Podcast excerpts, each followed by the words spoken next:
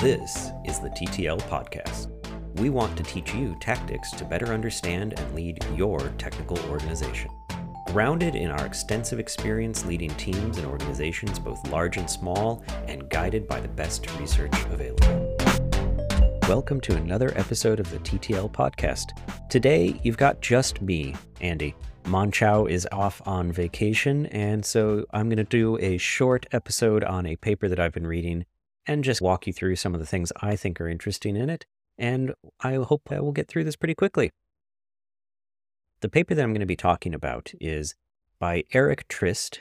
It was written in 1971 for the Edinburgh Conference on the Impact of Science and Technology, and it's called A Socio Technical Critique of Scientific Management. Now, this paper is not really a report on any particular study, it's more of a overview of things that have been happening at this point in 1971 since about 1911.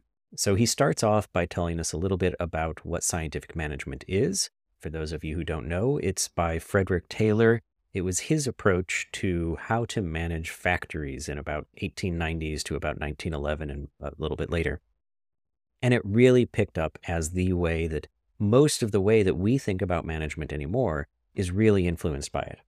It's the idea that managers are there to design the jobs that people do, that the people themselves are really just there to control the machines, that the machines define what happens, and that you can design their jobs by observing and engineering.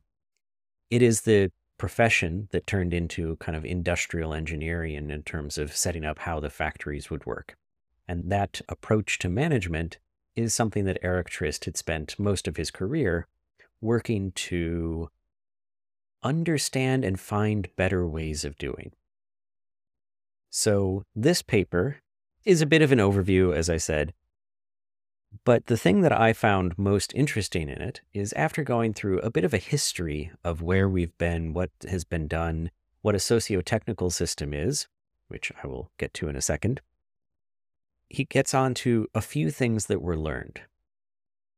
The things that are learned, I think, are still relevant today because he is working at this time when information technology was starting to take over.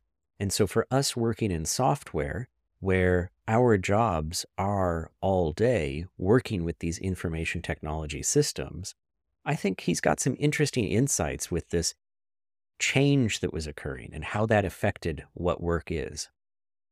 So, a socio-technical system, to go back to the title and what his Eric Trist domain is, a socio-technical system is the idea that you can't simply design the technical system and ignore the social system, just as much as you can't simply design the social system and ignore the technical system. Socio-technical thinking is the idea that both have to happen in conjunction. That if you want to optimize the whole, you have to optimize them as well as their interaction, the social part as well as the technical part. Now, where he takes this is that over several attempts, multiple attempts at building socio-technical systems as the way of approaching job design, a way of approaching management, what they end up with is the idea that there's a few kind of core aspects that were needed. And those aspects are that they needed an optimum variety of tasks within the job. Too much variety can be inefficient for training and production as well as frustrating for the worker, to quote the paper. However, too little can be conducive to boredom or fatigue. Okay. I think we know that. If, as software engineers, we're just given tasks to do that are very simple, very just handed down to us, we'll get bored after a while. However, if we spend all of our time in debates and design sessions and all of that, we'll also get frustrated. So we want an optimum variety of things going on. Something I think that we've also learned quite a bit in software uh, development practices is you also want, quote, a meaningful pattern of tasks that gives to each job a semblance of a single overall task. We talk about this a lot about with things around How do you tell a story about how all of this work comes together? We're working on these little bitty, itty bitty details. How does that come together into something that's important for the customer or important for the project that we're working on? Another thing that they want is optimum length of work cycle. Too short a cycle means too much finishing and starting. Too long a cycle makes it difficult to build up a rhythm of work. How long is your iteration? Is the way I would think about this anymore. What is your work cycle? Then the next point they bring up is that some scope for setting standards of quality and quantity of production and a suitable feedback of knowledge of results. So you have to have some standards set for what the quality and quantity is.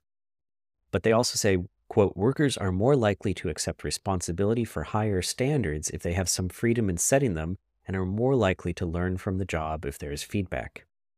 They can neither effectively set standards nor learn if there is not a quick enough feedback of knowledge of results. It's really hard to learn if you don't know what's going to come out of it, and if you never learn what's going to come out of it. The next point that they have is the inclusion of the job of some auxiliary and preparatory tasks.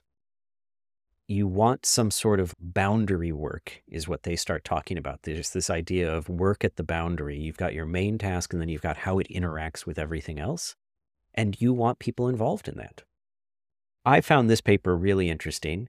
It gave me another way of thinking about a lot of the things that we do already in, in our processes for building software, in the way that we might set up teams. And I think it's also just a really fascinating look back in the past as this transition to information technology was happening, the way that they perceived that transition. I hope that you've enjoyed this, and I'd really love to hear what you think of this. Should I get more in depth into this paper? Let me know. Till next time, be kind and stay curious.